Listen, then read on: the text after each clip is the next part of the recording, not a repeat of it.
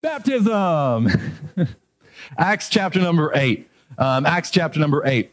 As we go into this, um, as Jacob mentioned, I appreciate Jacob um, leading us in worship this morning and taking the time to um, share some of the things that are going on here at our church. And we're grateful because when we look at what's happening, uh, if you look across this auditorium, we have a majority full auditorium um, to, uh, before Easter service. Um, our church, our church, sometimes I challenge our church to have greater faith, and oftentimes our church challenges me to have greater faith.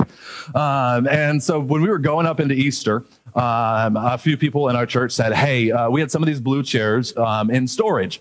Um, and so they said, Hey, we need to pull out like all the chairs we got. And I'm like, come on, guys, we're going to two services. We're doing this, we're doing that for Easter. You know, we're really trying to, like, they're like, no, no, no, no, no. Like, Nate, we need to bring these chairs. I'm like, are you guys sure? Like, do you really? They're like, no, no, no, we need to bring the chairs out. And I'm like, okay, okay, fine. Um, and so I said, let's just do it. We'll bring the chairs out. Let's just, you know, we'll get we'll get them all squared away. We'll get it taken care of. And so for last week, we did. Um, and so if you were here last week, we had a wonderful time celebrating the resurrection of Jesus Christ. In our second service last week, um, including kids, including nursery, including people serving out in the lobbies, we had 220 people on this campus in the second service alone. 175 is that number? I believe that number is right. David, I think, is out in the lobby today. 175 in this auditorium. And if we hadn't pulled chairs out, we had 190 something chairs, I believe. So we would have been sitting on laps and things like that, trying to accommodate everybody in here. So I'm thankful for those who said, Hey, uh, Pastor, you don't have enough faith. and it proved to be true, didn't it? And even today, I look across this room and yeah, there are empty seats, but you know what that means? Is it means we have a job to do. Um, it means that just because we had a wonderful Easter gathering, the work is not done. Um, in fact, how many of you invited someone um, to come last week that did not come? Many of us, right? Um, how many of you invited someone to come that came last week and they're not here today? Can I say this? The work's not done. The work's not done. And so we celebrate what God has done and is continuing to do. But that doesn't mean at the same time that we disengage, we don't continue to move forward and continue to do this work. And so as we go into these next steps, uh, I want you to ask two questions each week as we engage in our next steps. Uh, first is this What steps do I need to take? Okay. Um, and when I say I, I don't mean Nate. All right. Because you could all probably figure out steps Nate needs to take. That's not the question. The question is, what steps do you need to take? And the second question is this How can I or you be a part of helping others to take their next steps? Um, I want to introduce really this whole series. So this week, I'm going to kind of introduce the series and we're going to jump into baptism, what baptism looks like specifically here in just a moment. But I want to start the whole thing, this whole study with this statement. Disciples of Jesus make disciples of Jesus. Follow me? Disciples of Jesus make disciples of Jesus. Now you might uh, be newer to church, and disciple is kind of a it's kind of a church word. Okay, um, it's actually it's the most common word used to describe Christians in the New Testament. Is a disciple. A disciple is one who follows after. So a follower of Jesus, a true, committed, devoted follower of Jesus, makes other followers of Jesus. That's just in the DNA. Um, how many of you seen those commercials? Um, I think it's progressive. They have this commercial, this campaign um, that says you don't have to become your parents. Anybody seen those? Um, they're, they're, they're pretty amusing. And you have um, this guy who's kind of a coach, looks a little Dr. Philish, um, and he comes in and he, he uh, there's, a, there's a lady who's walking through the store on speakerphone. And he's like, uh, uh, we don't use speakerphone in, in public. He's trying to encourage her and help her. Um, they're, they're, in a, they're in like a Home Depot and a guy with blue hair walks by and they're, he gets out of sight and the one goes, he has blue hair. He's like, ah. Just, just things like that where all of a sudden they're, they're trying, like, don't become, just because you buy a home, this is the statement, you don't have to be like your parents. Um, how many of you, as you grow older, um, you realize that you're more like your parents than you wanted to think you were when you were younger? right? Uh, we do something and we're like, oh my goodness. Um, how many of you, your spouse is more like, okay, um, just gonna back away, back away off of that. Um, Jessica, Joe raised his hand. Um, nothing safe around here. It's incredible, right? We become like them, don't we? Um, how many of you have kids, and as terrifying as it is, you see yourself in your kids? Yeah. Yeah. um, my, my poor wife, yesterday morning, we spent um, a couple hours out on soccer fields. I was coaching um, our girls' team, a little bit older, um, and Cindy was sitting with our boys who are three, and it was their first soccer game ever. Um, and I don't know which one of our boys was more like me, the one that stood in the middle of the field watching the ball or the one crying on the sideline. I don't know, probably both and depended on the day. Um, they become so much, they're so much like us in all the terrifying ways, right? But what we really find is like produces like. Like produces like. And so uh, if you were to go out and you were to uh, plant corn, we have, anybody, we're familiar with corn. We live in the Midwest, okay? Um, you go out and you were to plant corn, sow the seed, what's going to grow up as a result of that seed? Corn. Corn.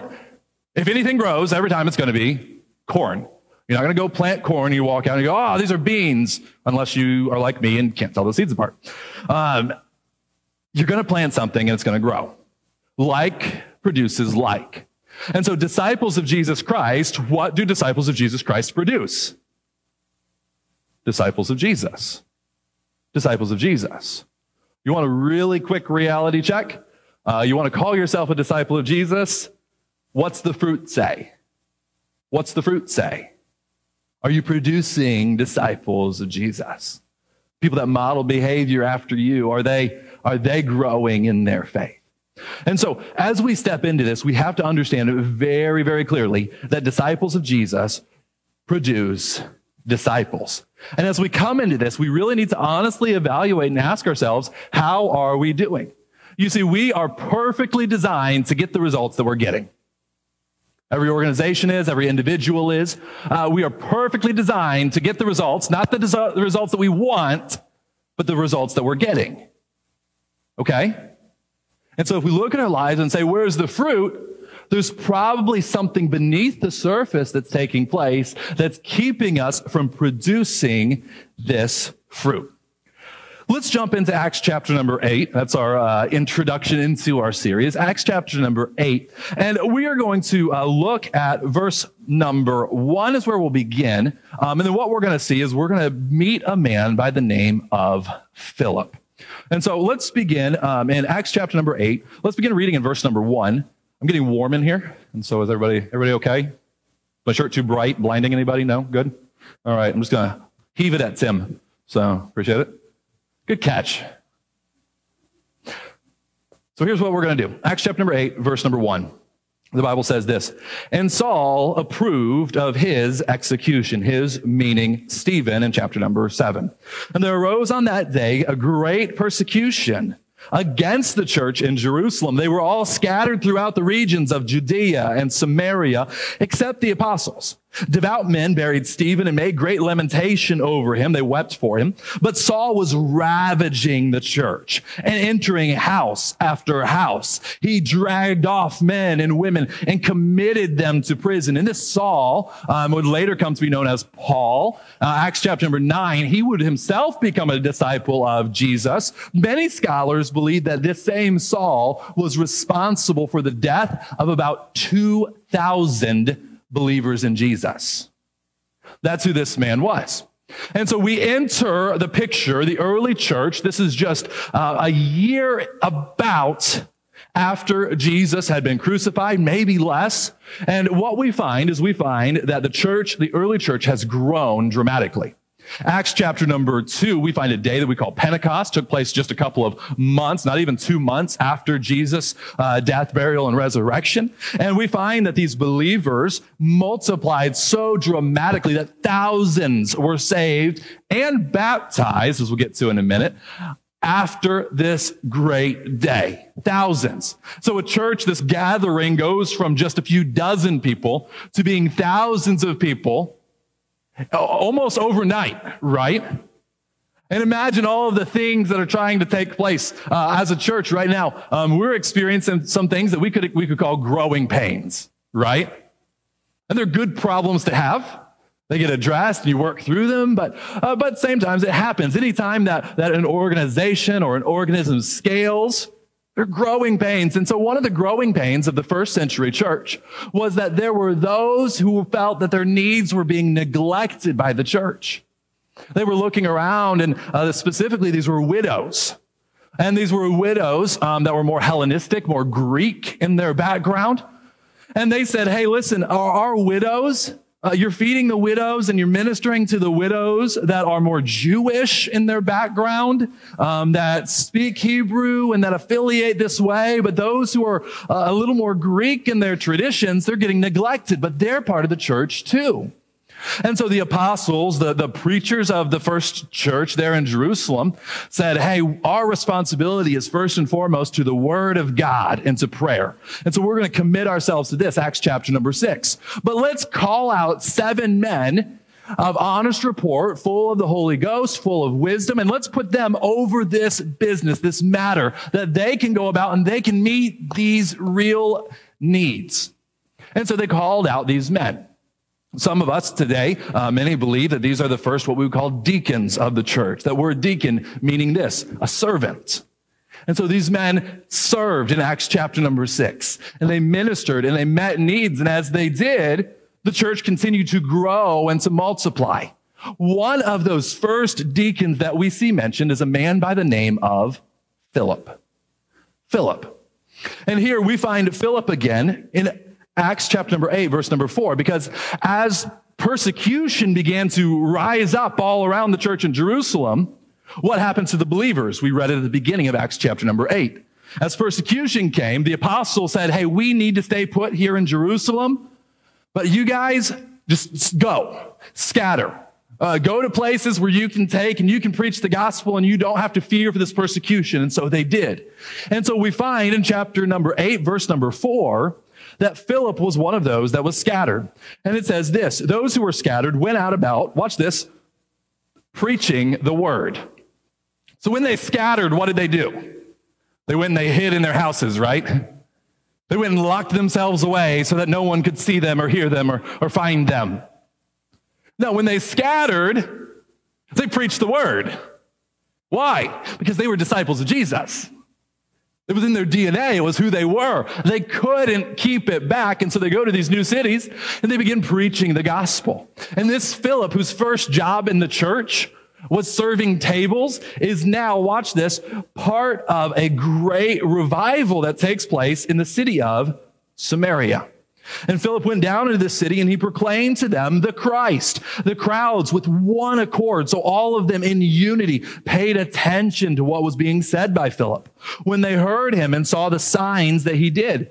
For unclean spirits crying out with a loud voice came out of many who had them. Many who were paralyzed or lame were healed. So there was much joy in that city. And so this man, Philip, we see how God begins to use him. And God begins in Acts chapter number six and continues here to Acts chapter number eight. And in fact, we even see Philip later in Acts chapter number 21, where Philip is the only person in the Bible given this title, evangelist. Evangelist. He was called Philip the evangelist.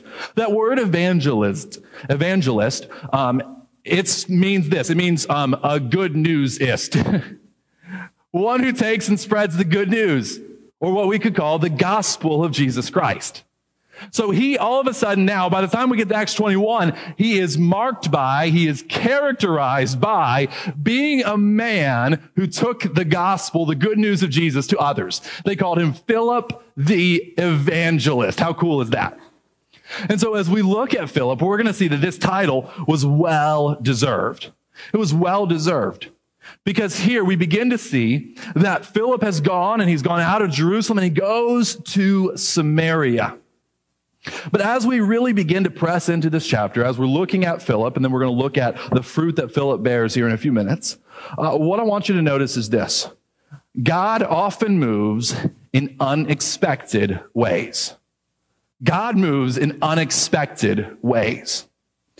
If you wanted Philip to go to Samaria from Jerusalem and you're God, how are you proposing that, right? Maybe I'll come to, I'll come to Philip in a vision and I'll say, Philip, go to Samaria. And then Philip will go to Samaria. Maybe I'll just lay on his heart and burden him for the people of Samaria. But how did God move the early church out of Jerusalem? Persecution, right? How many of you guys, that's the tool you prefer? Persecution. God allowed men like Saul to come in and to push against the early believers. And so they fled. Uh, they left their homes and they left their possessions behind and they went to wherever they could go. And so Philip, he, he leaves this place and persecution is not the vehicle that you and I would choose. But oftentimes I believe this firmly that God allows difficult things into our lives and he allows these things into our lives to move us where he wants us to go. Because you know what happens when we get comfortable? How, how many of you guys, uh, you just, this morning, the alarm went off and you uh, hit snooze? Guilty? wow, you guys are more disciplined than I am, or less honest. Um, just saying. What do we do? When our bed is comfortable, we don't want to climb out of it. I love this illustration of the eagle's nest. Um, when, when eaglets, that's fun to say, begin to get big enough that they need to fly. You know what, you know what parents, the parents begin to do? They begin to make this nest more and more uncomfortable for their babies. They begin to take out the soft things and kind of just jettison those. They begin to find a little more prickly branches and kind of make it a little bit, because eventually they want these eaglets to leave the nest, don't they? So often in our lives, you and I, we want comfort. We desire comfort. Uh, we want to make sure that we have enough money or enough time or that we live close enough to the people that we care about or this or that or the other thing. And we live our lives chasing after comfort when maybe in fact the comfort that you and I are seeking after and the hardships that you and I are pushing away, maybe those are the things that God wants to use in your life to draw you closer to Him. God moves in unexpected ways. He does things that you and I, we don't see and predict and understand all of them clearly. And so when we walk through hardships, do we face and view those hardships as being something that is uh, a curse on us? Or do we view those as being things that are worthy of our calling, that are shaping us to be more like God has designed us to be? And so we find Philip and we find his response to the movement of God. But we also see this, and I love this. God leads us not only in unexpected ways, but to unexpected places. And he does this to Philip um, three times, we're going to see by the end of the day today. We've read the first one uh, because what do we see? We see Jerusalem. Now, what had just happened in Jerusalem? Thousands came to Christ, right? Thousands came to Christ. Overnight, just this massive movement of the Holy Spirit saved and baptized, and others continuing to be added to the church. And they're growing and they're meeting, and the gospel, the good news of Jesus is going out from this place. And it's incredible to watch if you can just imagine all that's going on. And then God allows this persecution to come. And then where does Philip end up next? In a place called Samaria. What kind of people live in Samaria? Samaritans. All right? Samaritans. It wasn't a trick question. Samaritans live in Samaria. If you're not familiar with Samaritans, Samaritans were descendants that were um, part Jew, part Gentile. They were the offspring of mixed marriages, which was expressly forbidden by God. In the Old Testament, there were those that they worshiped other gods, and yet these Israelites, even though these other people didn't worship the true God, we're going to go and we're going to connect with them. And we find idolatry ensued. And so the Jewish people, because of this, the Jewish people don't like the Samaritans at all. In fact, we've heard the story of the Good Samaritan. And then the story of the Good Samaritan. This is a story that's supposed to turn all that on its head because now the good person in the story is the Samaritan. And it's kind of supposed to make the Jews go, oh, And yet, where does Philip go? He goes to Samaria. He goes to a place that any good Jewish person wouldn't want to go to. And yet God moves him there. And then what does God do through Philip there? He begins to preach the gospel. And what happens? People respond. They come to Christ. They begin to multiply. They become disciples. They follow after Jesus. What an incredible testimony in what anyone in this first century would have looked at and been like, no, that's not the place that God's going to do it. Gentiles, sure. Like, okay, I guess. Jews, absolutely. Samaritans, eh. No. But God uses Philip to reach this unlikely place with the gospel. And then from there, this is not the last unlikely place that he moves Philip. Um, in fact, watch this. We're going to fast forward a little bit. The middle part of this chapter is about some of Philip's ministry there in Samaria. It's a fascinating read, I encourage you to read it sometime. Uh, for sake of time, we're going to jump down to verse number 26. Now, watch this. Now, an angel of the Lord said to Philip, Rise and go toward the south to the road that goes down from Jerusalem to Gaza. This is a desert place. And so, not only, so now imagine this you're Philip, and you were part of just this greatest revival that the world has ever seen um, in Jerusalem, and then God moves you to Samaria. And immediately, you know, Philip could have said, okay, well, we're starting over, but it's okay because God, you're going to be with us. And then things start going well in Samaria, and then God's like, hey, Philip, it's time to leave. If you're like me and God does that to you, you're like, come on, God, really? Like Jerusalem, things are going so well, but you're like, no, get out of there. And then now Samaria, we put all the work in and things are starting to move in Samaria, and you're telling me to leave there? But what does he do? We don't see that from Philip. We see Philip go, okay. And so he goes. And he goes all the way from Samaria. This is not a short journey. He goes all the way from Samaria down to this road in the middle of what? The desert. The desert. And as he comes into this desert, he meets an unexpected person. But if you know anything about God, we also know that God guides to unexpected people. God guides to unexpected people. There's some of you that are in the room right now um, that if all of your high school friends knew that you were sitting in church, they would be dumbfounded, right? Uh, there are some of you that you're raising your family to love Jesus, and if if the neighbors that you grew up with knew that that kid was serving Jesus with their life, they would be astounded.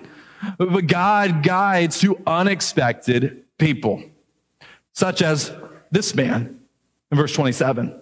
Philip rose and went, and there was an Ethiopian, a eunuch a court official of Candace, queen of the Ethiopians, who was in charge of all her treasure.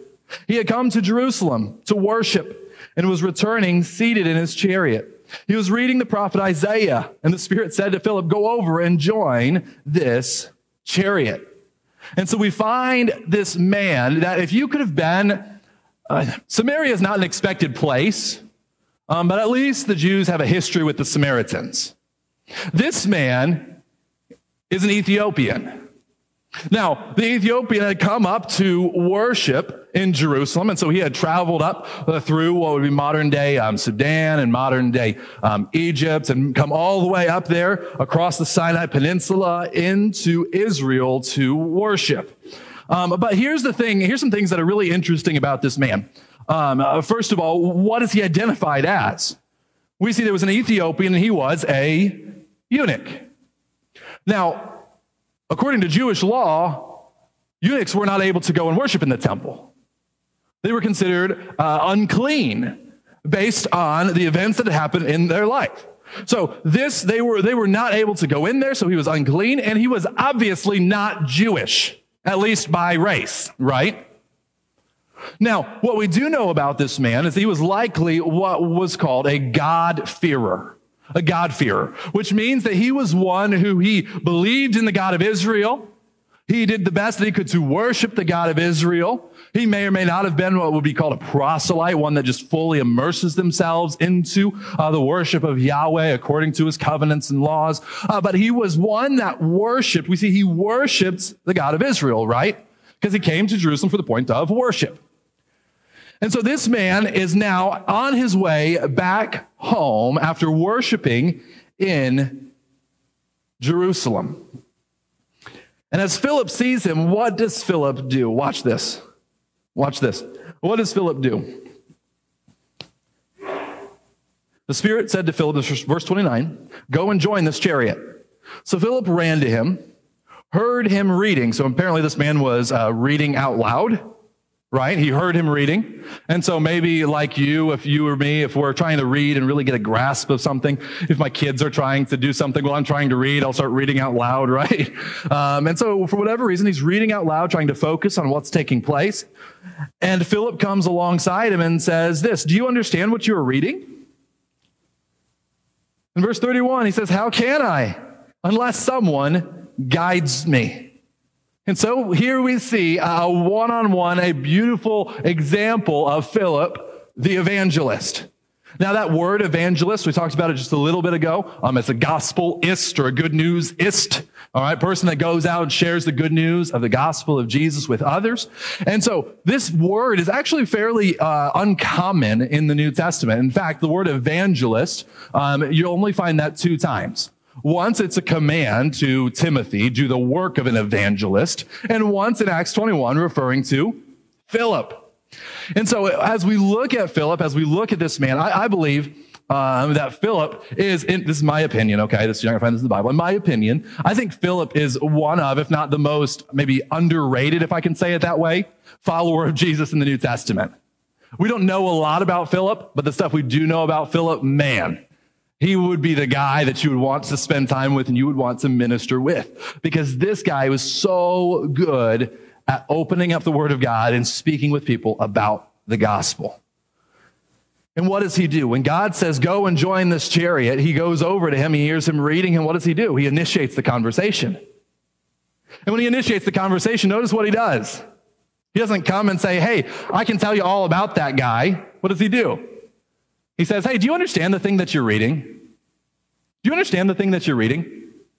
You know, I found that one of the best ways to have a conversation with someone is simply this to ask a question. To ask a question. You see, we talk about wanting to be able to share the gospel with other people, and we ought to share the gospel with others. You know, one of the best way to begin gospel conversations, you know what it is? Ask questions. Ask questions.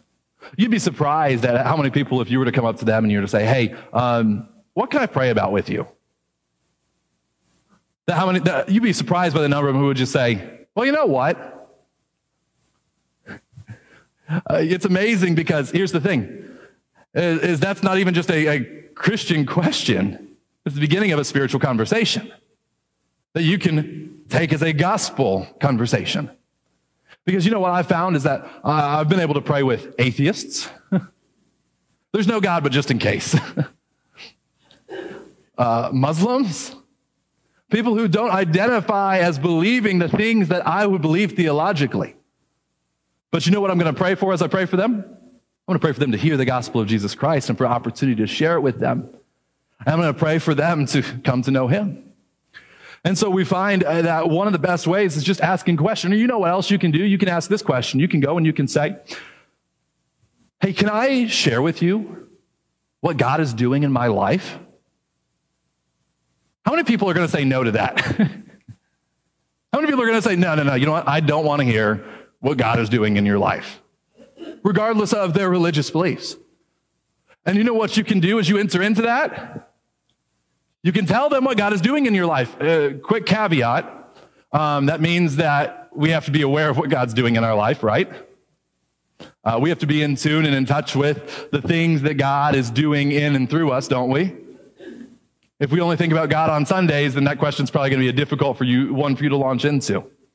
But if God is transforming your life, if God is working in and through you, if He's doing a work in your family, if He's molding you into His image through the power of the Word of God, the Bible, through the power of the Holy Spirit, if He's giving you new life and you fully understand the things that He's doing in and through you, that should be a topic that we should be able to talk about all day long.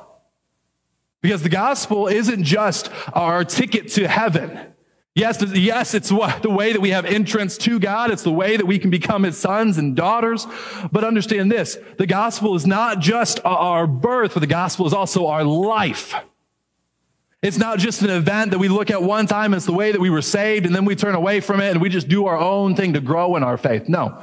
The gospel, the good news of Jesus Christ is the thing that continues to grow us as well. You never, understand me, you never outgrow the gospel. You will never outgrow the gospel. And so here, what we find is that Philip comes up and he begins, he initiates this question. And he says, Hey, um, do you understand what you read? And he says this, I love this, verse 31. How can I unless someone guides me? And he invited Philip to come up and sit with him. Now, the passage of the scripture that he was reading was this Like a sheep was led to a slaughter, like a lamb before its shearers is silent, so he opens not his mouth. And it's humiliation. Justice was denied him. Who can describe this generation? For his life is taken away from the earth. So, this portion of scripture here today, we understand this portion of scripture comes from the book of Isaiah, the book of Isaiah in the Old Testament. And as Isaiah the prophet is writing, he's writing specifically of a man named Jesus. But this Ethiopian man, he doesn't understand all of these things. He's looking for an explanation. And, and so what happens? He says to Philip, verse 34, the eunuch said to Philip, About whom, I ask you, does this prophet say this? About himself or someone else? That is a great question, isn't it? If you're trying to share the gospel with someone and they ask that question, I mean, you're just like, you're just like salivating, all right? You're just like, yes, that is an excellent question. Let me tell you about it. And so what he does, watch this. Verse 35, Philip opened his mouth and beginning with this scripture, Isaiah 53, he told him the good news about Jesus. But what happened? How, how did he get there? Well, the Holy Spirit of God told Philip, go. So Philip goed, right? Philip went, he's there. And then the Holy Spirit of God says, hey, join yourself to this chariot. Hey, go, go along with these guys. And so he runs over, and then he hears a familiar passage. Isaiah 53, he says, Oh, I, I know that. I know that passage. He hears it. And here's the thing as he calls, as the Holy Spirit of God calls Philip to go down to the desert, does Philip know why God is calling him to go down to the desert? Is Philip like, you know what? I bet God has an individual for me right down there, and I bet I'm going to be able to uh, lead him to Jesus. Is that what he's thinking? We don't know. Does Philip need to know? Does Philip need to know? No. But you and I, Bless our hearts. we feel like we need to know, don't we? God, you're calling me to this thing, but what happens when? God, you know what? But but what if? But what if, God? We feel like, oh, God, answer all my questions and then I will obey. Is that what happens in Acts chapter number eight? No, Philip, God says, hey, Philip, I need you to go here. Okay. He goes, Hey, Philip, uh, that chariot over there. You know what he doesn't say? Because uh, this is not probably this is likely not a lone chariot. This is a very important man. This is probably some sort of a caravan that's going on. He doesn't look over there and say, "Well, that's kind of intimidating," although I'm sure it was. He doesn't say, "Well, they're um, you know I, I just I don't know those guys," and what if they don't speak Hebrew or Aramaic or Greek? I mean, those are the only languages I know. He doesn't like. No, what does he do? He says, "Okay, he goes and joins himself to this chariot, hears these uh, verses being read, and says, Hey, do you understand what you read? And then what happens? The Ethiopian, he invites him to go further. He says, No. How, how can I understand this unless someone tells me what it means? He's like, I feel like I'm missing something. And uh, he invites him to join, says, Will you tell me about this? And Philip says, I would be glad to. And so he begins to teach him from the scriptures. He begins to learn of who Jesus of Nazareth was. Uh, he begins to hear about the work that he had done. And in fact, in this time that this is happening, um, this is not that long removed from when Jesus would have been crucified. And so this was an event that people heard about all over. Whisperings of this were all over uh, this region at the time. And so as he's telling me, you'd be like, yeah, you probably, you may have heard about this guy, uh, Jesus of Nazareth, the king of the Jews, the one who was crucified, um, but rose again and be like, you're kidding me. And so what does he do? He explains these things to him. Uh, but watch what happens next. Verse number uh, 36. As they were going along the road, they came to some water.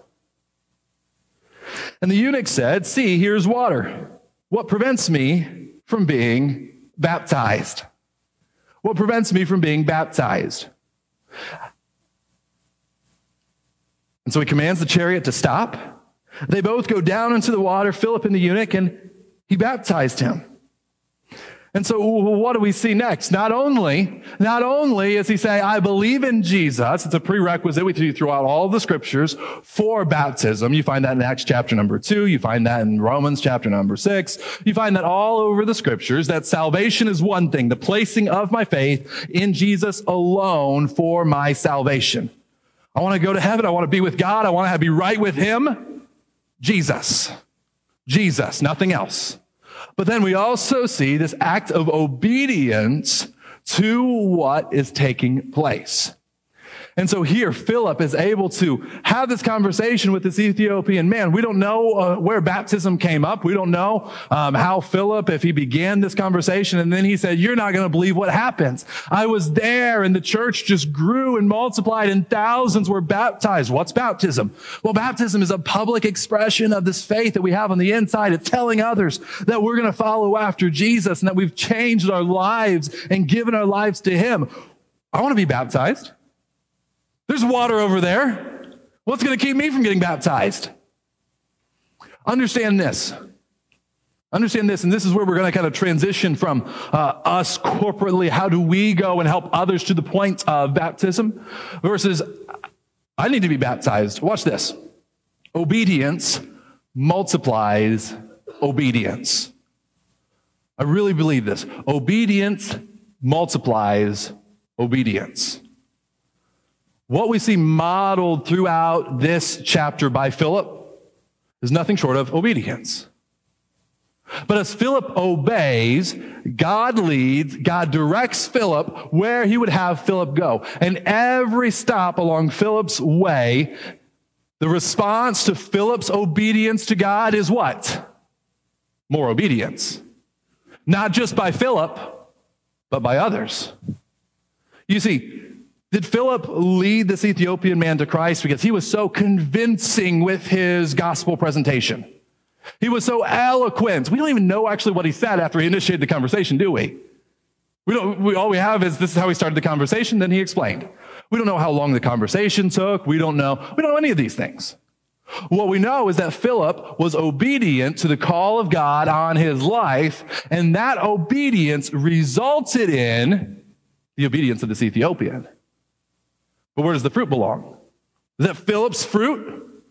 Well, how did Philip know the Ethiopian was going to be there? He didn't.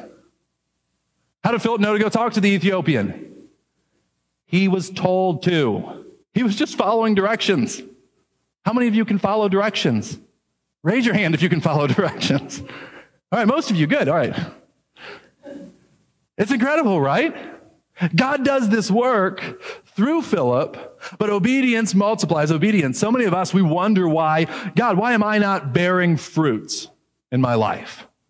God, why is it that I don't have others that are following me as I'm obedience? That doesn't mean everyone's going to flock to be your disciples, but listen, that's the first step of discipleship, which brings us to baptism. You see, as we place our faith in Jesus Christ alone for our salvation, throughout the scriptures, we see that baptism is a response to God following that salvation. We see that whereas one time we were dead in our trespasses and our sins, all of the wrongdoing that we had done made us enemies with God. But then through the gospel of Jesus Christ, his death, burial, resurrection, we can have new life. We can be what we call saved. And then what's the response of that salvation? Baptism is simply this the outward sign of the inward decision to follow Jesus. It's an outward sign of an inward decision to follow Jesus. So we're not baptized in order to save us. We're not baptized just to show that we want to be a good person or anything like that. But baptism demonstrates what that is to be brought from death into new life. And watch what happens here. Watch what happens here. He comes in and this man says, Can I be baptized? Watch how he's baptized. Uh, this is what we would call a spontaneous baptism. It's immediate. He doesn't put it off and prolong this decision. And can I, can I tell you this? Um, both in Philip and then this Ethiopian man, we see what wonderful models of obedience for us. Because when God says go, how ought we to respond? We should go. Debate back and forth to God, should I follow you? It's not what you see in the scriptures. But we see that we see that we ought to obey just every impulse, every movement of the Holy Spirit, because he does tell us that he's not always going to strive with, he's not always going to wrestle with us. And when that time comes that we have just quenched the Holy Spirit of God and said, no, God, no, God, no, God, eventually God says, you know what? Okay, that's, that's how you want it done. That's a dangerous place to be as a follower of God, as a son or a daughter of God wrestling with him and pushing back against him. You see, and watch this. There's no, there is no substitute for our obedience to God. There's no substitute for sharing the gospel of Jesus. There's no substitute for doing what, what he has called us to do. See, sometimes, uh, if you're like me, or I see this in my kids too, my kids like to bargain, right? And they like to say, Dad, you know, I know, I know the rule is that we can't play video games until the playroom is clean or whatever. But what if, what if we don't clean the closet? they try to bargain with, they try to say, oh, but what if? But so many times, so many times, if you're like me, you try to do that with God. We say, God, listen, I go to church. I, I serve in the church, maybe. I even give to the church. I even tithe. 10% of what I have goes to your work. Wow, look at me, God. But understand this. If God has called me to obey in another area and I'm saying, God, you know what? I'll just give more so I don't have to do that. Hello, not obedience. Not obedience. Because can I tell you this? God doesn't want uh, God doesn't want your your checkbook. God doesn't want your planner. God doesn't want your you name it. God wants your heart. He wants your heart. And here's the thing: is He can get your checkbook without getting your heart. He can get your calendar without getting your heart. He can get your home. He can get your reason. He can get so many of these things without getting your heart. But if he gets your heart, all the rest is going to come with it, right? We know how that works. He doesn't want just those things to do. He says, I want your heart. And as we are going into, as we step into baptism, here's what this is.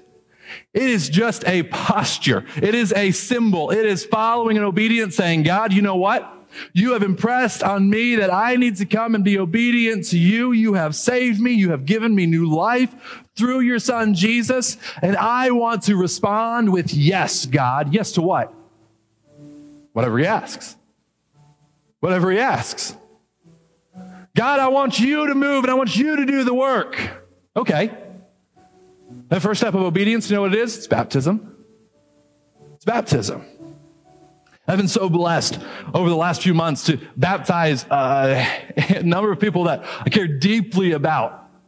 I see some sitting in this room today that over the last few months you've taken that beautiful step of baptism. I had the privilege just a couple months ago of baptizing my own daughter who placed her faith in Jesus. What a wonderful time that was. Next week, we have three individuals who want to follow the Lord in baptism. And we celebrate that. We celebrate that. But let me tell you this. If you're sitting in this room today and you say a couple different things, you say, Nate, you know what? I don't even know that I'm saved. I, I, don't know that if I were to die today, I don't know that I would even go to heaven. I don't know that my sins are forgiven. I don't know that I'm a child of God. Can I tell you today? I would love to help you get that taken care of, get that figured out. Because that's an important decision. Don't, don't put that off.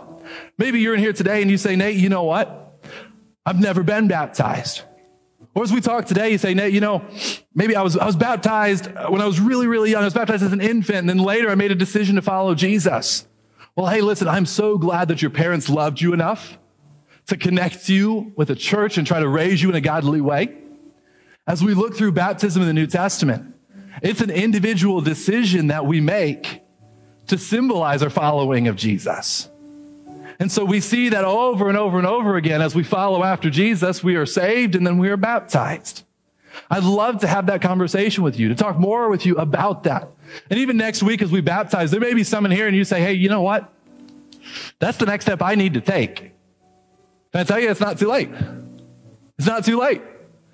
And as we look at this Ethiopian man, he goes down into the water with Philip, and really, um, the word for this, if my understanding of the Greek is correct, um, it kind of means a mud puddle. It's not the most like elegant, extravagant thing. It's just a little bit of water enough to go down into, submerge in, and come right back up. And that's it. A picture of the death and burial and resurrection of Jesus. He probably had to go clean up after he was baptized, go take a shower after being baptized. Our baptistry has a heater. Hey, all right, listen. If they can obey, if the Ethiopian eunuch, get this man who was responsible for the finances of a nation can climb into a mud puddle, you and I could climb into a heated tub of water, right? And here's what it is it's the first step in becoming a Philip, the evangelist. Because we see baptism as a beautiful symbol of the work that God's already done in our hearts and that He's continuing to do. And so we can show our friends, we can show our family members, we can show those that we care about as we invite them to come and participate in this. We can say, Hey, I'm walking through this action that says, I believe in Jesus. I believe that he died for me and that he rose again and I can have new and eternal life in him. And so today, as we talk about next steps, what's yours? Maybe you're in this room. I know many in this room. I mean, a number of you have baptized myself. I know you've been baptized. Uh, but hey, who are we going after? How are we responding to God? Can I tell you this? The church is the only organization that I know of that exists for the people who aren't even in here. Did you catch that? Who do we exist for? Just for us? We exist for those. Because Jesus told us in Matthew chapter number 28 go into all the world and preach the gospel to every creature. So we don't just exist for the people in here, we exist for those around us. And so what are we doing with that? Church, disciples make disciples. Obedience breeds obedience. And so we have to take a close look at ourselves and say, hey, where am I at in the middle of this? Am I seeing the fruit that God is desiring for me to see?